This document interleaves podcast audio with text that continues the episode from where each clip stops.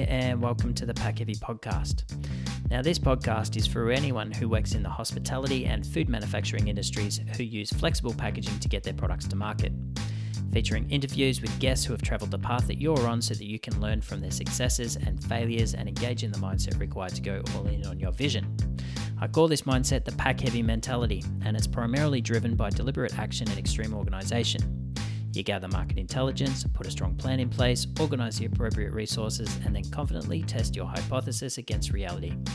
So, if you're ready to pack heavy on your vision, you're in the right place, and I'm excited to have you here. Good morning, and welcome to episode 56, where today I have Myrna Selzler Park, who is the COO and founder of Bodacious Artisan Foods, also known as Babz. Located in Kelowna, BC, and along with business partner and CEO Martin McDermott, Babz was launched in January 2021 with two gluten free flatbread mixes and more recently, five new plant based meat alternative SKUs. Their mission is to provide high quality, easy to prepare plant based foods. Their products consist of seeds and grains, are high in protein and fiber, and are incredibly easy to prepare. And all you need to do is just add water, beer, or wine. In this episode, we cover Myrna's startup story at Babz from the light bulb moment right through to where she is today. We discuss Myrna's approach to obstacles, early sales, and marketing, along with some great discussion on leadership and workplace culture. I really enjoyed my conversation today with Myrna. It was such a great way to wrap up the year. And on that note, I do wish you all a Merry Christmas. I will be returning with the podcast on January 4th with Aaron Skelton, who is the president and CEO of CHFA. Definitely something to look forward to. But before we do kick off into the episode, just a quick word from our sponsors, FoodPak and Futurpreneur Canada. FoodPak is a Vancouver based company headquartered in Richmond, BC, and having been in business for well over 50 years, it's fair to say that we've got the experience, knowledge, and capability required to ensure that you end up with the right flexible package for your business. We specialize in three specific areas at FoodPak stock bags, which you could think of as a turnkey solution, custom printed bags, which is my favorite part of the business and what I do best, and our packaging equipment such as Sipromac vacuum chamber machines, PlexPack band sealers, and Repak tray sealers and thermoformers. So if you're looking to get into the market for the first time or would like to assess your existing packaging and program, I recommend that you get in touch with me directly by emailing me at hayden at foodpak.ca or by calling me on 604 360 6790. Futurpreneur Canada is the only national non-profit organisation that provides financing, mentoring, and support tools to aspiring business owners aged 18 to 39. The key function that Futurpreneur plays is with financing and mentoring, where you can access up to $60,000 in financing, which comes paired with an expert business mentor for up to two years and resources to help you plan, manage, and grow your business head on down into the show notes and click on the link or head to futurpreneur.ca forward slash pack heavy, where you'll find a great case study to review on a great success story called Oat of the Ordinary and some greater detail on what Futurpreneur offers to budding entrepreneurs exactly like you. So, once again, if you're looking to start a business in BC, head to futurpreneur.ca forward slash pack heavy and sign up now to connect with a Futurpreneur business development manager and learn how Futurpreneur can support you on your entrepreneurship journey. Myrna, welcome to the show. Thank you so much, Hayden. I'm excited to be here today. Yeah, I'm excited to have you on as well. Um, just before we kicked off, I did, um, you know, we did take note that you and I met at the Ground Up Trade Show, which was put on by Andrea Gray Grant a couple of months ago. And I've been fortunate enough to have already interviewed uh, Alchemy, Panella Lemon, and also Bang and Bannock. So you're the fir- fourth guest to have on the show from the trade show, and it was an awesome show. And yeah, how have things been since I saw you last? They've been amazing. Some of the leads that we got from the show are starting to, um, we're meeting with them and we're starting to develop um, business relationships and looking for some good long-term contracts. Yeah, that's so awesome. It's phenomenal because they're not, they're not um, silos of business that what I would have thought of that were readily apparent to me. Mm, yeah. Very, very cool. For sure.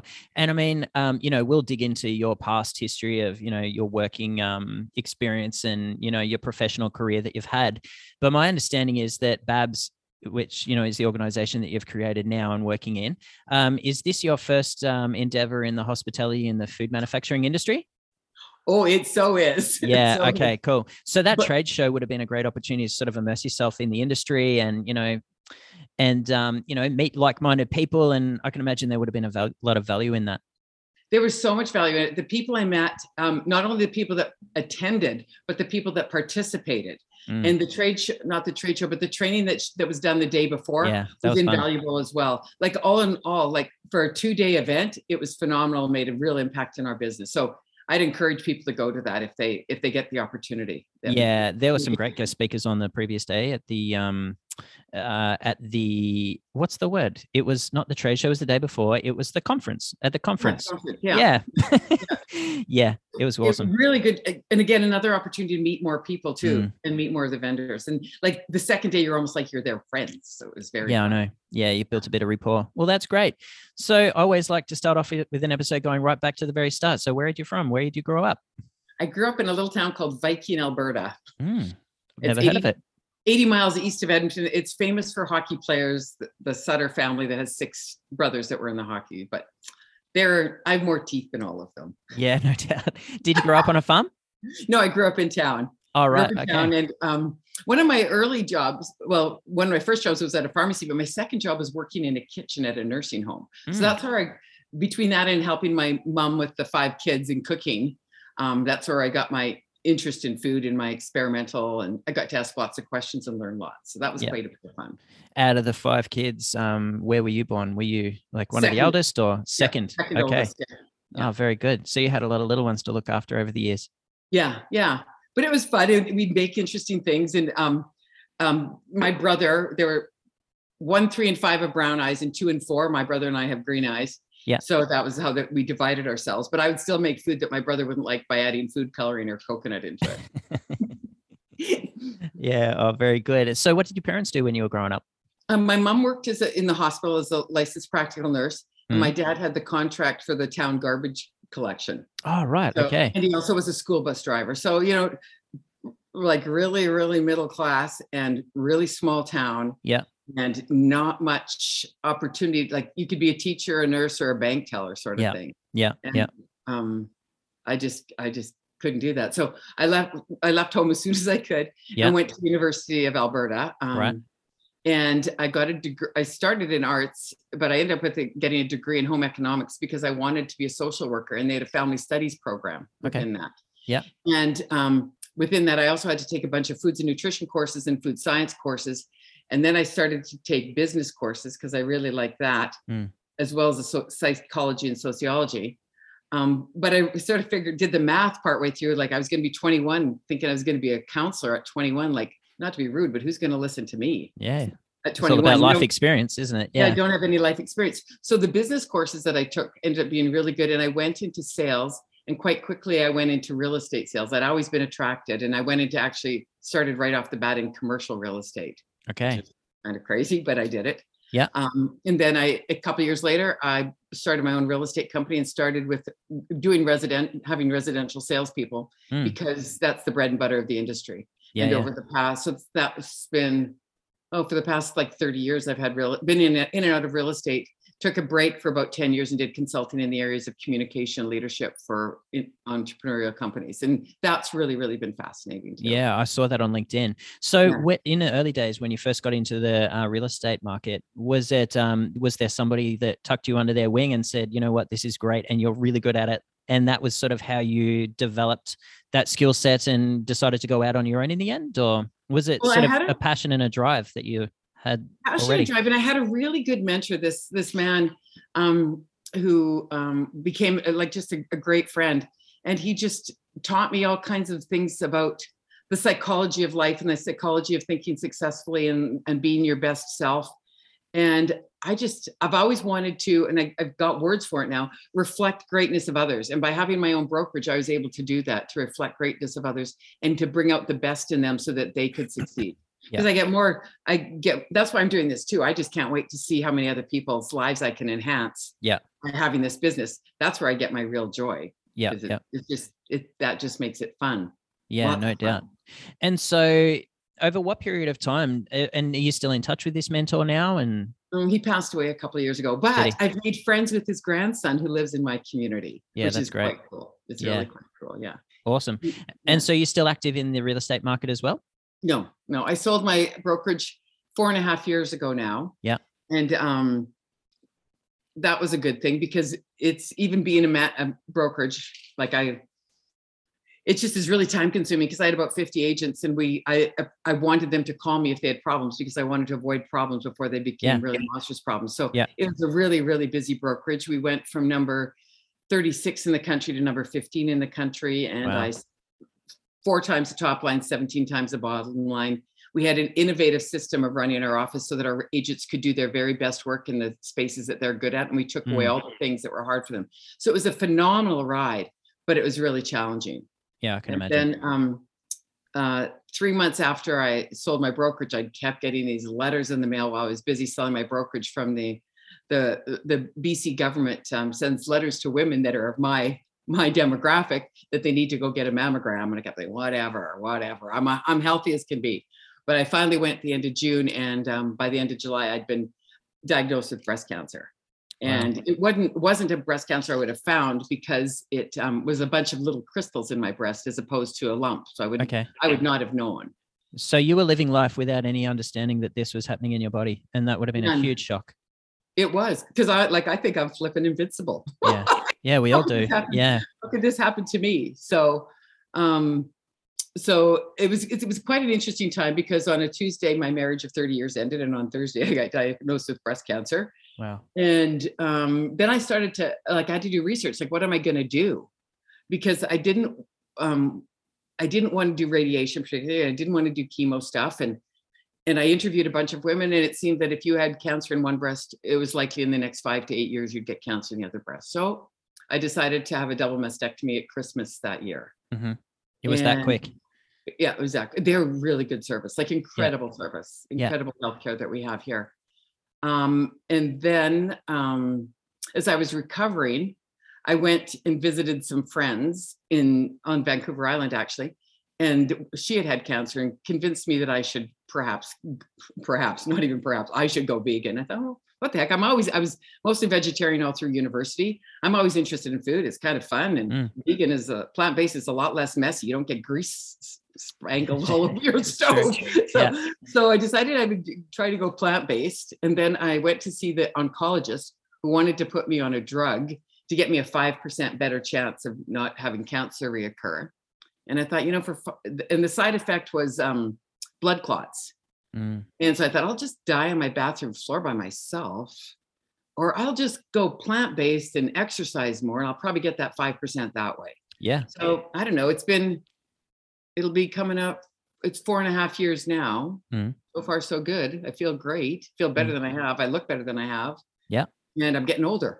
so, like that's not a bad gig, right? Yeah. No, congratulations. Yeah. So then, so when, then how did I get this food? Probably is the next question, right? Yeah. Yeah. Get into this. So I was really, I'm always quite an experimental cook, and I was doing that. I went for a walk with a friend of mine, um, social distancing, just like after COVID had started, we went for a big walk in a park. Yeah. And she was talking to me about this. She's trying to set up a an Amazon store that would sell good, healthy food products. Yeah. I said, well, I'll make this add water and stir flatbread thing.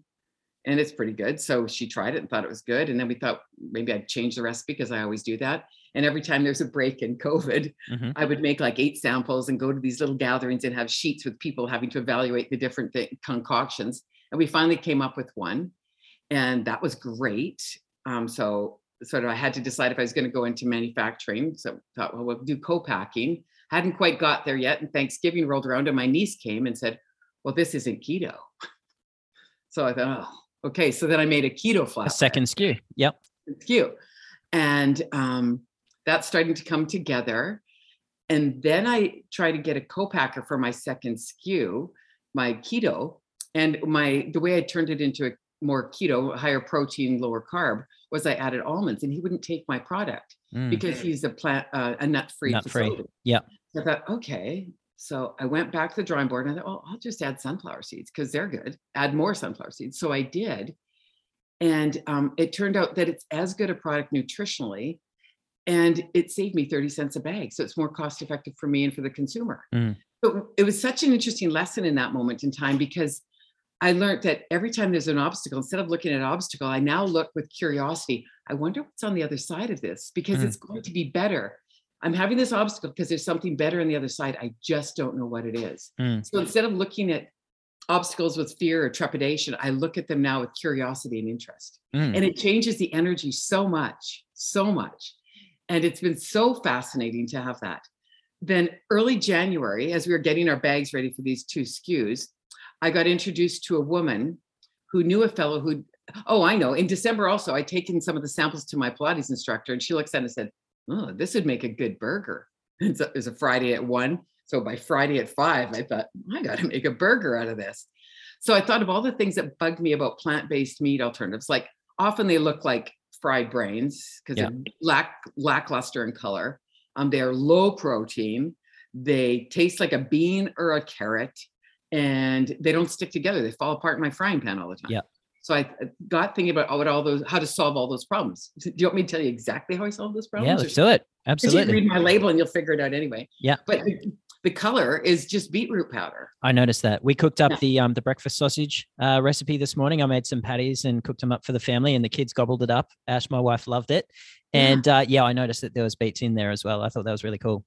Yeah. And so that's to get the color so it doesn't look like fried brains. Yeah. Um, um, what was the other thing I didn't like? I didn't, well, I don't like I like tasting like bean and stuff. Like so need to backtrack a little bit. It needed to have this the product needed to have good seasoning. Mm. And in 2014, I donated a kidney to my brother, the I one with that. the green eyes. Yeah, yeah. and um, he's quite the cook and he had since he is a transplant recipient he has to watch his salt and his sugar intake Mm. so he'd been creating seasonings for his own use low sugar low salt so i said hey i want can you give me a seasoning so he gave me this one that's our smoky barbecue seasoning and that's what i started to use Yeah. and so that gave it really really good flavor and a few weeks before I came up with this, I'd been visiting a friend who'd made some kind of curry dish and added nutritional yeast, and she was Mm. whining that it had gotten all gummy. And I thought, gummy? I I need that. gummy. Yeah. Gummy will stick my burgers together. Mhm. So the nutritional yeast, beyond being beyond nutritious, Mhm. holds the burgers together. Mhm. Then I then back to January, I was at a strategic alliance meeting with the group that I, I associate with, and I said, I'm doing this. I need help. And this lady connected me with a fellow out of um, Pennsylvania who'd done a similar product. So I hired him as a consultant for about three months. He thought that's all I needed. He loved the product. He said it, and he has vegan plant-based plant-based teenage critical girls. Yeah. And so I sent him the product, and he said it was the best or the second best he'd ever tasted in that space. Mm. So That's great um, validation. really great validation. Teenage girls agreeing to it. Yeah. And then he made me open my eyes to the idea that we want people to eat our product more than one time a month or a week. Mhm. So that's why I get, went back to my brother and got him to create other flavors. Like so we have smoky barbecue, Italian, taco, and the breakfast sausage, and then just a plain one. Yeah. And what I haven't said throughout this is everything that we make is add water and stir. It's a dry mix, shelf stable and product. Yeah. So we um it makes it just so much easier. Like it, it's got so many more opportunities like Mhm. camping, hiking, um, RVing, military. Yeah. it- disaster zones. Like it's got so much application, so Yeah. much opportunity. Yeah. And it's more nutrient rich, more dense than like it's got better protein than a hamburger has. Yeah. Yeah. Okay. And we we're really dedicated to keeping our nu- our ingredients really clean. So it's a label you can read and ingredients you can trust. Mm. Because I don't want to have to read multi-syllable words. Like I like saying jam, not marmalade.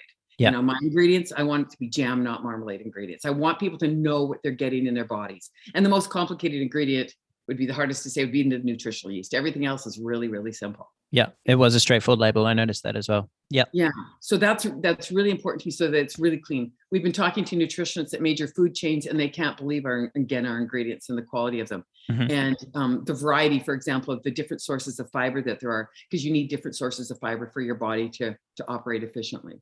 So it's it's just really cool how it's unfolded. And then we we hired a consultant because we're now in the process of getting HACCP certified because we Mhm. want to we want to be able to go wherever we need to go and be Yeah. properly certified on on time. And again, through tho- that relationship, we're making other relationships and other silos that we we couldn't imagine. Mhm. So I'm just I'm just thrilled with how it's going. It's so much work and is there's so many moving parts, but that that totally engages me. So I'm I'm good with You're all in. That's great. I'm all- I'm all in. I'm Yeah, all in. I can tell. So at first, you were, I'm sure you were probably blending all of these um, mixes in your kitchen. At what point did you realize that you needed to go into more of a, a specialized facility? pretty much right away because of the quantity. So we Yeah. we um did a co-pack with the lady who is doing other food, um, Mhm. small productions. We went in there, only lasted one time. we went into another co-packing facility and um, she this woman had started a cookie making um, business just when covid started and Oh, she just couldn't hang in there it was Yeah.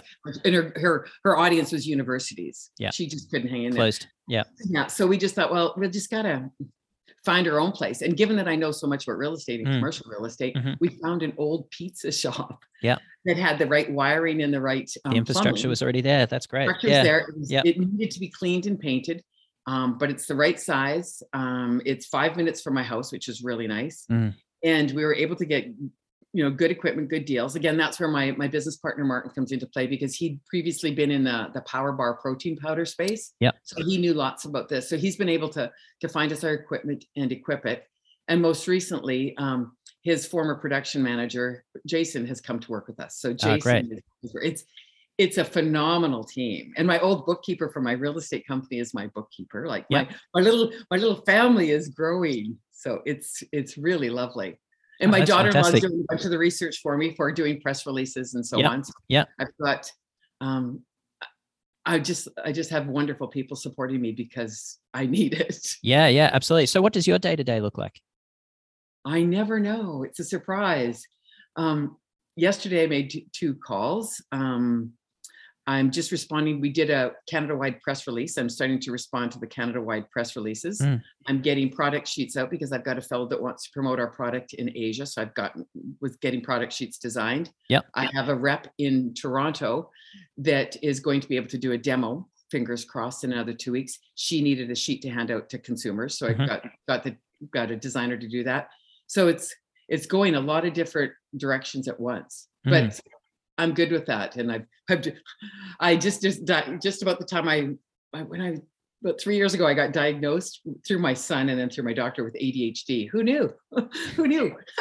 but it serves me well, and it has served me well. Yeah. to Have to have ADHD, but the days I got to get a lot done, I do take a Ritalin because I think oh, we better we better focus here. Yeah, focus is critical, isn't it? But I can imagine with so many moving pieces, it would be really hard to sort of prioritize because everything seems like a priority, especially when you're getting a small business off the ground, you know? Everything is a priority. Like I Yeah. have a private label agreement I need to get done by a lawyer, and I have an NDA, two NDAs I need to get out. Yeah. But you know, like so everything's a priority. But Yeah. I think real priority is going to be me finding a good assistant. Yeah, yeah, yeah, 100%. So early days, obviously, like this is just all getting launched and off the ground, you know, Yes. for all intents and purposes. So, what was your initial vision for this business? Was it just a lifestyle business, or did you know right from the start, you're like, all right, I'm going to go national with this. I'm going to grow this into something that has, you know, full distribution from coast to coast, and I'd love to eventually get down into the states. Like, what was your vision? Like, what were your goals? That's my vision, and it's not eventually Mm. getting out into the states. It's soon. okay. Like, like yet soon. Like I'm way too old to take my time doing this. Yeah. Yeah. and so, and I, I really want Babz. My vision is I want Babz to be the Kleenex of the dry mix, shelf stable, plant based meat alternatives. Right. That's so that's my vision every day is we're Babz will be the Kleenex when people because there'll be imitators, there always are, and that's okay. But I want to be the one that they think they're getting. Yeah. Yeah. So and, and what's your unique point of differentiation?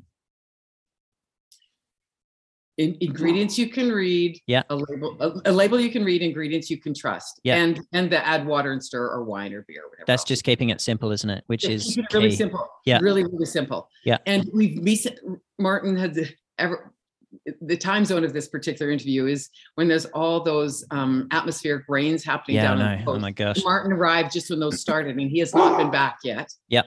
And um, he's met with a fellow who's figured out how to take our product, add his water, Mhm. and make burgers out of it very efficiently. Yeah. So we're going to be able to have um, a form of a pre-made burger as well. Yeah. But Awesome. we won't be doing that. We'll be we'll be contracting that out. Got ya. Yeah. Who's that in the background? What's the name of your dog? be- oh, this is the, this is the funny part. Yeah. That's my dog Baxter. Baxter. And so my the oncologist that wanted me to take the drugs, Yeah. His name was Dr. Baxter. so I thought, oh my God, how could Yeah. I listen to a dog a doctor with the same name as my dog? I think I'll go plant-based. That's hilarious. I know it is hilarious, and poor Dr. Baxter. Now, tell me a little bit about your early approach to marketing and sales, because obviously there's some really critical pieces. You've got to get the word out about your product, educate people about, you know, how you're different, why they should buy your product, and so on. So that's the marketing piece. And then selling, you know, whether it's direct to consumers or whether you're selling direct to other businesses. What's been your approach? It's multifaceted. It's just doing everything we possibly can. We've got reps now pretty much across the country, yep. or um, get like there's gaps there and certainly we have one in toronto and certainly she can't do all of toronto but we've got reps across the country which is helping. Boots on the ground. boots on the ground and those boots on the ground are getting us into a national distributor which will be starting um, probably early in the new year so that's right. really positive. Yeah. And then the connections that we're making with for example catering companies are going mm. to change everything. But just for myself for example i was meeting um, a friend for coffee yesterday and i knew that the place we were meeting often serves vegan dinners, like fancy vegan dinners. So I took my product and I make a burger ahead of time. And I just chatted with the guy and said, This is what it looks like. And they're going, Really? And then I say, Now feel it because it's heavy it and is, it doesn't yeah. fall apart. And they go, Oh my God. So suddenly they're interested. But to sell it just out of the bag is really tough. So COVID's made it more challenging in terms of not being able to show the product. But they're not i'm not asking them to eat this they're just getting to see what it looks like as a raw product. Mm, hmm so that makes all the difference in the world is to actually see it. And then when people taste it and, and carnivores are going wow this tastes good. My brother's a carnivore. Yeah. I'm being rather rude about that but uh, and um he he would eat it all the time like yeah. he finds it just fine. And it, it doesn't even some people make it we want to have a bad babz burger that's half meat and half our product yeah. and that would be a bad babz burger. He doesn't even do that he eats it entirely as as our product. Yeah, we uh, we're meat eaters in our household as well, meat and veggies. And yeah. uh, but you know, there's a couple of nights a week where we're plant based, and it's just because there's so much variety out there right now, you know, and it's so easy and accessible. It's never been easier, and there's such great alternatives, and the price parity is getting better and better all of the time. Oh, yeah, which we've price, noticed, especially with the the price of meat is going to be skyrocketing. It is, I know, right? Yeah, yeah, yeah, and access right now. Like I think we can go into the grocery store and we can only get one tray of beef Chicken, oh. there's a little bit more flexibility around chicken in our grocery store, but yeah, we're noticing it already too. But um, yeah, I mean, the cost savings is definitely there at the moment going plant based, you know, at least for a couple of meals a week in our household. And we're really enjoying it. And the kids don't know any different. And, uh, and the taste is great as well. Like it's really hard to even, you know, if you were to give somebody a blind taste test on something, you know, as simple as like a ground plant based um, product versus a ground beef, I don't think that they would know at the moment. I don't think they would. But some of them, like I had a friend of mine brought over his favorite one last week. Yeah. His, it wasn't called a patty or shaped like a patty, I wouldn't know yeah. it was. And the, the nutritionals were horrible. It yeah. had three grams of protein. Yeah, it's nothing. 20 grams of carbs, three grams of fiber. Yeah. And I'm going like, this is not a this is not a meat alternative. Yeah. Like this is just another piece of bread. Yeah, yeah, yeah. It's all full of filler. Oh, we've noticed that as well. We're very particular with what we buy yeah. and the ingredients list as well. And yeah, absolutely, you're right. Like the when I was when I made the patties this morning, I actually made them up last night, put them in the Good. fridge overnight to let them set yeah. a little bit, and yeah. then threw them in the frying pan this morning. And I was waiting for the flip. I'm like, okay, the flip is going to really determine, you know, how this goes. And it held just like a real burger would. It was really cool. And like I said, I put them on the plates for the my wife and kids, and they gobbled it all up. And the kids, yeah, they were wanting a little bit more, but we had no more to give them. So that's a really good sign. So I wanted to pass it on to you. But oh, you know, obviously collecting consumer information or getting information back and feedback from your um, you know, from the people who are either purchasing or willing to purchase the product. How do you go about collecting that data? Because I can imagine like right now, you know, even though the pandemic, we're sort of not on the tail end of it, but we're sort of seeing the light at the other side of the tunnel right now. When I've been talking to other entrepreneurs out there, sampling and, and testing with clients has been really difficult to do. So, how have you been actually getting out there and doing that? Oh, I just ask everybody that I know that gets it. And I have a really good group of friends that are um, on the island, for example, and yep. in, in, the Okanagan Valley. And Martin has good connections in Vancouver. And they've been tasting it and testing it. And then, so they're giving us reviews and feedback. Yeah, great. And so we're getting good, really good feedback on it by that. And they're they're all willing to. And, and people are so helpful, mm. so helpful and and and so creative. Um, it's it's just been amazing the support that I've had. I'm meeting if we have an introductory pack going on right now, or um, all seven of our products in a in in a bag mm-hmm. um, for sixty five dollars, and the regular value is about eighty dollars. And a friend of mine I'm going to see tomorrow says, "Will you bring me six of those bags?" So I know it's not a big deal, but it's a four hundred dollar sale. Mm, yeah. If you want six bags, and people are going to start to give it away as Christmas presents and stocking stuffers. Yeah. Yeah. Yeah. So and then I'll get good feed. I'll get feedback because I elicit the feedback and I send people the the Google review thing. And if one out of five does it, like it's still helpful. It all helps. But if I don't ask, it doesn't happen. So I have to be really forthright about asking. Yeah, yeah, yeah. I hear. Um, you spoke before about the fact that you are just about to start getting on board with a distributor, which is really exciting. Yeah. Um, and get some distribution out in that world. But as you know, you know, everybody takes a little cut of the margin that you've already got on your product. So when you were developing pricing for your products, what was your approach? Did you do a bottom up or you know, where you actually costed it out and then knew that you wanted to take a certain percentage and you also knew that you had to give percentage away? Or Yeah. was it that you knew that there was a glass ceiling at the um on the retail shelf and then you sort of backcast from there? What was your approach? No, we start from the bottom up. hmm And um, what we found is that different retailers, we have a suggested retail, but different retailers price it differently. Yeah. And so we're just happy with what we get and whatever they do, they do. Okay. I- That's the stoic approach. I can't control what they do, so I don't worry about what they do. Yeah, but, yeah. But But so we work, work from our, from our cost up and what, what is the margin that we need Yeah. to operate our business and to be successful? Got you, got you. And obviously, if we sell it ourselves, we make better margins Yeah. but I never want that to make front, be that front and center, because I want our retail partners to be front and center. Yeah. 'Cause There's, there's more leverage in retail partners than there is my own, my own store. Yeah, Yeah. understood. Um, so you mentioned before that you also had an advisor or a consultant that you brought on in the early days as well. Do you Yeah. have anybody else, like a, a core group of advisors that you leverage within the business? I do. I, well, I have another advisor who's working with me to get ready for export. Mhm.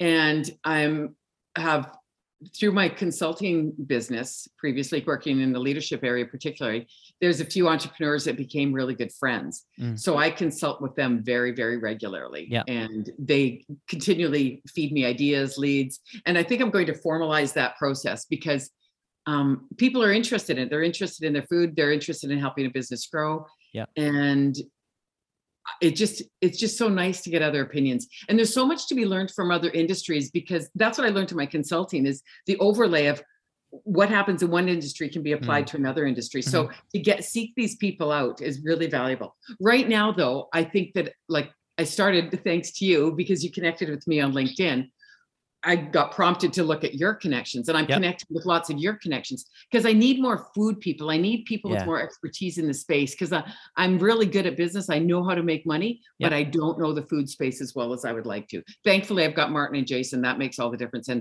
and these consultants that i've hired as we've gone along. We have Yeah. another consultant. Well what- actually i'm working with three consultants right now like the HACCP certification the export fellow and another fellow helping with the processes to ensure that we do the right process to get our HACCP certification done Got more All the documentation. Yeah. Yeah. And so it's it's and I'm working with a lawyer because I've done trademark work as well.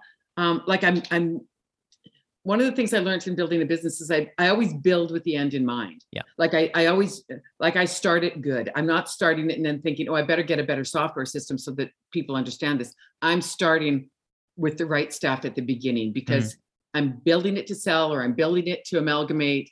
I'm building it to do something big with because I got really big ideas. Mhm. And I'd rather have a smaller piece of a big thing than a hundred percent of something that's, you know, just marginal and isn't making that much impact. Oh yeah, for sure. Uh, You know, um, obviously with the end goal in mind, like everybody needs to have a vision, but they need to also remember to be flexible on, you know, on the path to getting there. How are you remaining flexible? Like what's your approach to going, you know what, something's not working or you're testing things and then, you know, making slight adjustments on the fly. What's your approach there? Well, even in terms of how I'm getting my financial statements designed. Yeah. Because I want to know how much every product line is costing me and what Your the COGS. sell-through is exactly. Yeah. And so, and our ingredients commingle. Mhm. So it's harder to keep that track of that. But I want to know that because one day there may be an, a product that we just, that needs to go and we'll have that information. Yeah. And I'm just not married to it. Yeah. Like I don't, I like, I will make what is it the best decision. Like I like all of them. Yeah. But they may not serve the public There are no sacred cows. there are no sacred cows so ever and again just like my example about taking the almonds out and putting in the sunflower seeds like Yeah. every time Yeah. there's always a better way and so just pausing and not panicking Yeah. and willing to just wait what's been going on now something i've been having to wait for i, I think my product sheet I've been struggling to get find a graphic designer that could do it quickly. Yeah. And my printer hired someone and she did it like that. She got me a proof. It's good. Um, and so now I've sort of got a private person to do my my graphic design. Like I said, Brian, Yeah. Lisa's my girl. She's Yeah. my girl now. But I don't need to pay. I only pay Lisa for what she does. Yeah. Yeah. And so to have that kind of a relationship makes all the difference in the world. Mm. And I like having those relationships. I like people to shine in their space. I'm talking to one young woman who um, has been in the food space, but she's got a two month old baby. And I said to her, This is what I do. This is what we do. These are the things we need. You go home and you write a job description for yourself that suits you and your baby. Yeah. And if there isn't one, maybe there will be one later. Yeah. But if there is one, you let me know because I'll work because I know how hard it is to be a working mom. Yeah. And you, she doesn't want she doesn't want to leave home. Okay, well, what can we do that you don't need to leave home and yet you could you could support me in this and you could you could make an income. So just flexible and open. I don't have I don't have preconceived ideas. Mm. Yeah, no, that's great. Um, going back to your consulting business that you started, you were really focusing on communication and leadership and entrepreneurship. Yeah. Now, talk to me a little bit about leadership. I've touched on this topic quite a few times with various guests that I've had on because you know when you're a business owner, whether you like it or not, you're a you're a model of leadership to some degree. Even if you're Yeah. a single, you know, you're a person of one, you're a business of one, but you're still leading yourself Yeah. because you've got to show some discipline. You've got to get up every morning, know what you've got to achieve, and you've got to hit those targets. So, what's your Yeah. approach to leadership? I think, especially as the business grows, like I, I've said this before, but my goal is to reflect le- is to reflect greatness. Yep. I want everybody that works with me to be their very, very best self, Mhm. and to and and for me to give them the best opportunities. And sometimes the best opportunity might be for them to leave and go somewhere else, but to reflect their greatness. So early on in my in my first real estate company, um, I was managing, recruiting, training, selling. I was doing everything just to keep the lights on. Yeah. And then I got this idea. I wish I'd have written books about this, but I got this idea that if I could just get everybody else to do a little bit more, I could I could do a little bit less Mhm. in terms of selling. I didn't want to sell. I wanted to run the company. So I started every morning. I'd wander around and I'd talk to the people that were there, and the and chat with them. And the first wallet was, "Oh, how was your son's hockey game? What was going on? This, this, and that." Then I do the wander around at four o'clock in the afternoon because another crowd would be there. And I hated those inane conversations because I wanted to get to business. Yeah. But it was like magic. I did it for like about three weeks. And it's like the tides turned, the world shifted. And suddenly we weren't having inane conversations. They were saying, I have this challenge. I don't know what to do. I don't know how to work with this client. I don't know how to put structure this contract. And suddenly we were talking about things, and suddenly the volume changed, and suddenly I didn't need to sell anymore. Mm. So it's, to me, it's more about empowering people, giving them all the tools that they ha- need so that they can do a good job. That's how I like. I sort of envision myself as like walking through a jungle with a machete, and I'm clearing the path so that they can follow easily without encumbrance. That's that's that's how I envision leadership. But I really, I like seeing the best in people and telling them what their best is because often we don't see our own good. We hmm. we're, we're we are what we define as normal, so we we don't honor it as much as we should. So I, I like to remind people of why they're good, why they bring value to me, what the world see, how the world sees them, and that, that they're a gift. Mm. That just that brings me so much joy. And like my production manager, I have not given him one instruction. I phoned him one day and said, Could you stop by my house and pick this up on the way by? It was at eight o'clock. He says, Well, I'm already at the plant. I've been here since six 6:30. okay. He rolled in at six thirty on his own Rolled in at 6:30 and nobody told him to. He just Yeah. wanted to because he wanted to, he wanted to get his day done. And Yeah. then he announced to me, um, I like Fridays, I kind of want to just take inventory. I want to get it all perfectly clean. I want everything ready for Monday morning. That's a better idea than I would have come up with. Yeah. Who am I to argue with that? Like, I just think it's magical. It's just absolutely magical. Yeah. So I just, I'm so excited to see how it unfolds and who else comes into into our lives that that will support this vision Yeah. because it's good food. It is great opportunity, good opportunity for people to build skills and have businesses that they wouldn't otherwise have. Mhm. Um, I have a vision. This I'll put this one out because I think I met somebody that could help me with this. I think this could be such a great product for disaster relief. Yeah. And it doesn't need to be made by me or here in Canada because it could because it is dry mix, add water, and it's nutritious. You could eat it raw. Yeah. People that are in disasters could have some good healthy food that would sustain them Yeah. and it wouldn't be that expensive. Yeah. Yeah. So um, I'm I'm through my press release, I've met a fellow who interviewed Bill Gates. Oh wow! So then I can get to Bill and Melinda Gates with my disaster relief idea. You can. Why not? it- like, who knows, right? Yep, six degrees of separation. Yeah. And if I don't ask, it won't happen. If I wouldn't have put it out there that I needed this consultant in Mhm. January, I would not have seven SKUs. Mhm. I would have had one. Because Well, that was what I was going to ask as well. Yeah, obviously launching with a, a set amount of SKUs, you know, takes a lot of time and energy because you, you know, focusing on a couple of SKUs seems to be some people's approach, and then other people are like, no, I'm going to hit the ground with multiple SKUs. So I wanted to ask you about that because I know that you did start off with your flatbread, like your two flatbread SKUs, um, which are delicious also, by the way. Loved it. Yeah. Um, however, you've more recently just um, gone out to market with your um, meat-based alternatives and um, uh, mixes. So I wanted to ask you, and the other part of or component of that question was when you are developing a new SKU, what's your approach? I ask people, Mm. like, what would they like? Mhm. Or I go look at the shelves. Yeah. Right. Yeah. Like, like you know, taco. Taco's an obvious one. People like taco, and then I thought, oh, taco. And then I looked at, you know, I looked at El Paso or somebody like that, and I thought, oh, I need to package like El Paso, like in terms of the colors, to memory peg, right? Because Yeah. we're memory pegs with that. My breakfast sausage looks like a a sunny thing because it's a memory peg of of breakfast sausage, even though it's you know completely plant based. Yeah.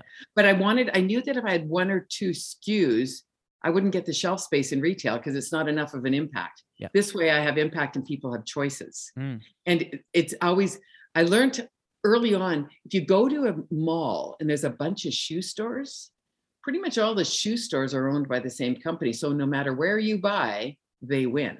hmm So that that philosophy went with me with my plant-based meat alternative SKUs. Because even if they don't want taco, they want smoky barbecue. Yeah. Or they want Italian, then they, I'm I'm You the get the choice. I'm sale. Yeah, I get the sale. I'm competing against myself. yeah, yeah. So I, I like I like competing against myself because that I have control over. Yeah. No, that's fantastic. So when you are talking to people out there, like it sounds like you're just following a lot of your intuition out there. You know, um, you're speaking to your existing clients and potential clients that fit within the demographic that you're targeting as well. Are you looking for a certain amount of feedback, or are you looking for, you know, a certain quantity of data to be able to make decisions from? Are you like, no, this is I can feel it. I've, you know, I've got I've got an opinion and I think it matters, and I'm going to go in this direction. Like, how do you make your decisions? I'm pretty intuitive. Yeah. But recently, this is it, interesting that you should ask this question. I did um, a demo. I didn't do a demo. I went and was at one of our larger stores here that's Yep. been very, very supportive to us. Yep. Showed our product, had samples of the product, not for people to eat, but for people to just look at and so on. And this young man approached me, and he's in school, and his business is creating data data for analysis so that you know what decisions you're going to make. And he sent Right. me his resume. So I'm going to connect with him because I think if I can get the intuitive and the, the intuitive is validated by the Mhm. actual data, then Mhm. suddenly we really know we're, we're we've got a home run there. Yeah. So he's just walked into my life as someone that that will afford me a bit more concrete information. And as I go into the marketplace, um, it's it's not like I like having data too. I don't like I I like my gut feel, but um, I still like having data. You need to like, go I with the like knowing- numbers. I like it validating it, Yeah. and I don't want to have um uh, that confirmation bias either. Mm. Yeah. Uh, early, years ago, we had a, a lighting store, and one of the first things we bought for the lighting store at this show was a gargoyle lamp for the end of a post at a driveway. And I thought, who wants a gargoyle lamp? Like really, really? And, and and the person I was with said, "We're not buying this for you. We're buying this for the consumer." Yep. Got back to, to the store. First thing out the store, gargoyle lamp. Hilarious. That's a So good I- lesson. It was such a good lesson. Like, okay, so I do not. I I'm okay to have buy have a gargoyle SKU if it doesn't work for me. It's not about me. It's not not about me. It's about everyone else. That's a great lesson to learn. Um, you know, you've talked about the wins that you've had and the upcoming wins that you've got on the agenda, but I want to talk to you a little bit more about the particular challenges that you've been confronted with that are memorable because I think that's where the greatest lessons come from. So, are there any lessons that you've learned that you'd love to share? Um, I think I need sometimes to be clearer about my expectations because Mhm. I see the vision and I see the end so clearly that I just I often assume other people do. And I know better cognitively. I know better, but I still need to paint the vision. Mm. And as an example, with our reps, I thought it was obvious that you would take something so people could actually see what it looked like. Yeah. It's not that obvious. I need to say, this is our selling strategy. This is the way we do things. You need to make a burger, take a burger, and just show people, let them feel it in the baggie. Mhm. And that's obvious to me, but it isn't obvious to everyone else. And Yeah. I need to give grace um, when when they're not necessarily thinking like I think. Mm. So that that's a, a good, been a good, healthy reminder to me Mm. to to be to be clear, develop processes, and that other people can follow, so that I don't have to assume that they're reading my mind because that's not a good. That's never a good strategy for business. Ever. Thinking people can read your mind. Yeah. Have you read Extreme Ownership by Jocko Willink? I have not. It's a fantastic book. It's all about, I know extreme ownership sounds extreme in itself, but it's all about understanding that if something isn't necessarily going right, you've got to take full ownership and accountability for it. And for example, like you were just suggesting that your sales team weren't utilizing the approach that you would take. And rather than saying, What are you doing? Like, why aren't you going out and selling it? You've gone and taken the approach of, like, well, I obviously haven't been communicating my intent to them. So I need to do a better job. Like, that's taking extreme ownership, you know, over the situation. And you can apply that to everything. You can apply that to everything. And it's such a great approach because it solves a lot of problems. It does, and it's, it's Yeah. about what I can control. I can Mm. control that I t- tell them that this is what Yeah. we think is a good strategy. Yeah. I can't control if they do it or not. Yeah. But Yeah. but if I don't even t- tell them that, how are they to know? Right. Mhm. Mhm. It's about it's about being so clear in your expectations and the vision. And again, I don't mind making mistakes and I don't mind apologizing Mm. If I don't apologize, it's a burden and I, I carry it with me. So I Yep. just as soon apologize, move on. If people make mistakes, I'm not judging them. I'm happy to forgive and let's just move on. Like, what's the worst that can happen? Mm. We've Mhm. learned. We've Mhm. learned. No blood is spurting. Nobody is dying. We're probably good. Yeah. And, you know, you've experienced having the carpet pulled from underneath your feet, you know, when you Yeah. found out that you got cancer. And, you know, I guess that gives perspective as well. You know, it gives you great perspective because one day everything's great. And then the next day you're like, holy shit. And then you get through it and you're like, okay, I'm going to live life differently. Like, is that sort of the way that you've approached coming out the other side of, you know, beating the battle against cancer as well? And, and do you see your, frame of mind and the way that you approach life and the way that you're building this business as a reflection of that. I've always been pretty, like, really quite positive and really curious. And like when I had the cancer, I would, um, I found this song by Karen somebody. It was "I Am So Blessed," and I would take my iPad to bed with me, and I'd play the song "I Am So Blessed" over and over and over again. And Mm. then I would get curious about how I would be blessed, and I would Mm. leave it at that Mhm. over and over again.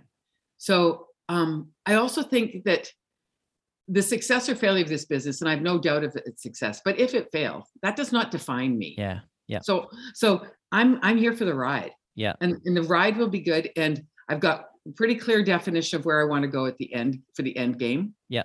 But if it shifts, I'm okay with that. Yeah. I'm okay because it's other sayings that I have in my head that runs all day long is this or something better. If this isn't working out, hmm, something better on the other side. That curiosity thing.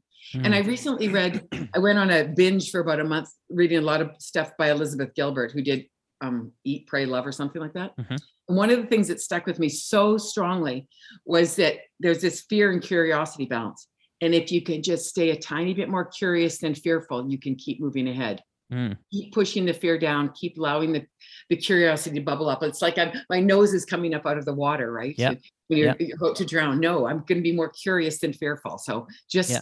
keeping that curiosity changes so much for me Yeah. because I, I I'm in wonderment most of the time. Yeah. And I I don't know where we're going to go. I don't know how this will land. I don't know who I'm going to meet. But it's going to be a cool day regardless. Yeah, no doubt. You know, one thing that I always reflect on, you know, quite frequently is Andrea Gray Grant, who we both know from Good to Grow. Yeah. When I interviewed her on the podcast, you know, um, she had come out of a very successful corporate career and decided to go out on her own.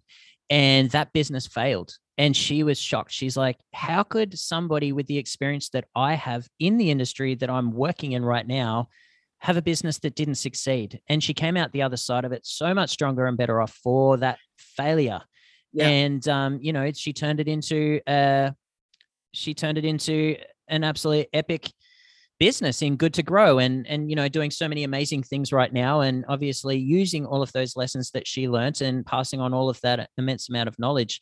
And um you know i think about that quite often. I'm like you know you can turn these things around. Like a failure it's how you define it and it's what you do with it because you know like even somebody like a conor mcgregor like an amazing athlete he's like you either lose and learn or you lose and you kind of lose twice if you're not making you know if you're not taking some lesson away from it you know and it's so interesting with the Mm. perspective of time like even Mm. like one of my first jobs out of university is i sold newspaper advertising oh god i didn't like that job what a battle yeah but now when i'm doing it looking at my graphics for this i Yeah. can be critical no this isn't good graphics i know it's with so with the passage of time and Yeah.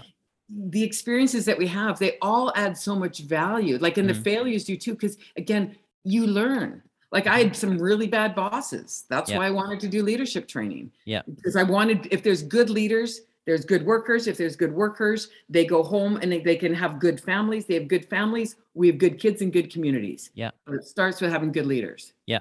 And I, if you have a bad leader, the ripple is bad. If you have a good leader, the ripple is wonderful. Yeah yeah it's amazing isn't it It is. Yeah. So, yeah, I just, it, it, and failure, like to me, when people say no to me, or I just think, oh, you just don't get this. I obviously didn't explain this well enough. yeah I'll have to think about how you're going to understand this so that you understand what I really do want or what I need. Yeah. Right? Like Yeah. I just, I just, and if, you know, I've had a couple of no's with this business and I'm just going, you're going to be sorry. it's this insane is going to be a rock star business. You're going to be sorry you were not on board with me early on. Yeah. I'm just pulling up an episode of a podcast episode that I'm listening to right now. It's the Jocko Willink. We just spoke about Jocko because he's writing, he wrote the book Extreme Ownership, but I listened to the Jocko podcast. There Yeah. may be some listeners out there that resonate with his um his message that he gets across. I mean, it resonates with me. I get a lot out of what Jocko has to say, but he's just on his most recent episode, which is with Jose Hernandez, who was an astronaut grew up really, really humble beginnings. But this guy applied with NASA 11 times before he actually got to a point where he was accepted to go to NASA. And um, it was amazing because it was his childhood dream to become an astronaut. And he saw his dad sort of sat him down and he's like, if you want to be an astronaut, you have to understand what the steps are to get from A to B and every step in between. And he just followed that like recipe all the way through. But he didn't let those 11 failures define him or go, you know what, I'm just going to stop. He just kept on applying year after year, failure after failure. And after about the sixth one, there he was sort of telling a story about he got the the sixth failure and he got the he got the piece of paper like just scrunched up and threw it on the ground and his wife found it on the ground and looked at it and she's like are you like she knew that he was probably giving up on his dream of becoming Yeah. an astronaut and she said to him if you don't keep on applying you're going to go through life always wondering what if Yeah. and if you apply a seventh time and you don't get it, just apply again and again and again and again. And then at least you'll die knowing that you gave it your best shot, you know? And so I think that approach is like, you know, you just can't give up on your dreams. You can't give up on your vision. Yeah, if you know what you want, you obviously have to be really realistic with, you know, the path to getting there. But I think that there's something to be said about determination. And there's Mhm. also got to be something to said about the discipline of applying all you've got in life with the tools that you've got and then getting as much knowledge and getting all of the right network of people around you and sort of doing everything that you can and fighting tooth and nail and having belief in yourself yeah. to get what you want. And I think it's completely possible, you know? Yeah. You too. And one of the other things I've been learning lately is the question I've been asking myself because I am new in this space Mm. and I'm, I'm I should be retiring now and I'm not ready to. Yeah. But the question I ask myself is not how do- how am I going to do this? Mm.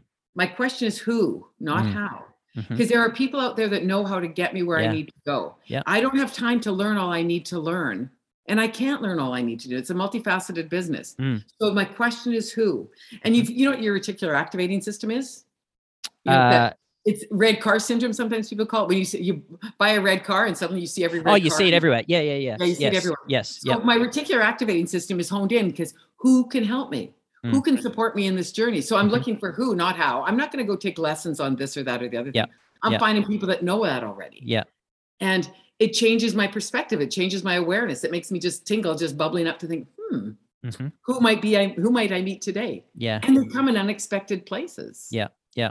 And that's sort of why I developed this podcast as well. I wanted to sort of build a resource for business owners and operators and entrepreneurs just like you who are really busy, you know, grinding it out in this space in the food-based CPG world, you know, eh, that you know, so that they can understand that you're not all alone you know you're not on in this alone you can always reach out to somebody that i've interviewed or you know there are people out there that can help you and you know give you advice and give you direction and as you just said offer shortcuts you know yeah. based on the lessons that they've learned and mistakes that they've made yeah so you did the linkedin thing that i already mentioned yeah. so i connected yep. with the two people last night on yep. your so two of yep. them have already got back to me today. Yeah, LinkedIn's awesome like that, isn't it? And and and yeah. those are people that I need, and I think I need them in my space right now. Yeah, yeah. So, Bring it on. Like, thank you. Yeah, you're welcome. You. yeah. Awesome. Well, like we're fast approaching the hour. I've got one more question. And what I would love to know from you is that if we were to fast forward a year from now and you could say to me that you'd had your best year ever, what would it be specifically that you would have accomplished? I would have um, a bunch of people working in my plant. I have Jason as production manager, and I'm looking to getting people like um, from a women's shelter or from a men's shelter um, that need to get some job experience. I would have awesome. them working at least eight hours a day in my plant. Because if they're working eight hours a day in my plant, I obviously have stuff to sell. Yeah. If I have stuff to sell, I'm obviously in stores. Creating and I'm jobs. obviously maybe yeah. down the I-5 corridor, which is my true true dream, right? Yeah. So um, so it starts with having those people. So if I can have those people producing and with things, so that's enhancing their lives. Yeah and again you think about the love and the energy that's going to go into the food mm-hmm. right and then it mm-hmm. goes out into the world yeah and if i have them working and they're working because i need them working then everything else is falling into place it's all good that's awesome i'm excited to see it all happen for you I am too. I can't wait. This or something better. Bring it on. Well, look, thank you so much for your time today. I really appreciate it. Um, if there was anybody out there that would love to get some of your product, what's the best way to go about it? Oh, go to our website, which is right now hard to find because I'm still doing SEO. It's buybabz.com. So B U Y B A B Z.com. And we actually have an introductory offer right now with all of our products in it. Um, that's a, that's a pretty good deal. So awesome. And people can find you on LinkedIn as well. They can find me on LinkedIn, Myrna Selzler. You bet. Great. Well, thank you very much for your time. I really appreciate it. Thanks for the t- opportunity. It's been really fun, Hayden. You're welcome. Bye. Bye. Thanks again for taking the time to tune into today's episode. I would like to briefly mention FoodPak and Futurpreneur Canada are our two show sponsors. Head on down to the show notes and click on the link and have a look on their websites. They both have an enormous amount of value that they can bring into your lives and businesses. Um, two things before we leave please leave a rating or review. That would mean the absolute world to me. I can also be contacted if you've got any questions at hayden at thepackheavypodcast.com. You can also find me on LinkedIn and Instagram. Thanks a lot. See you next week.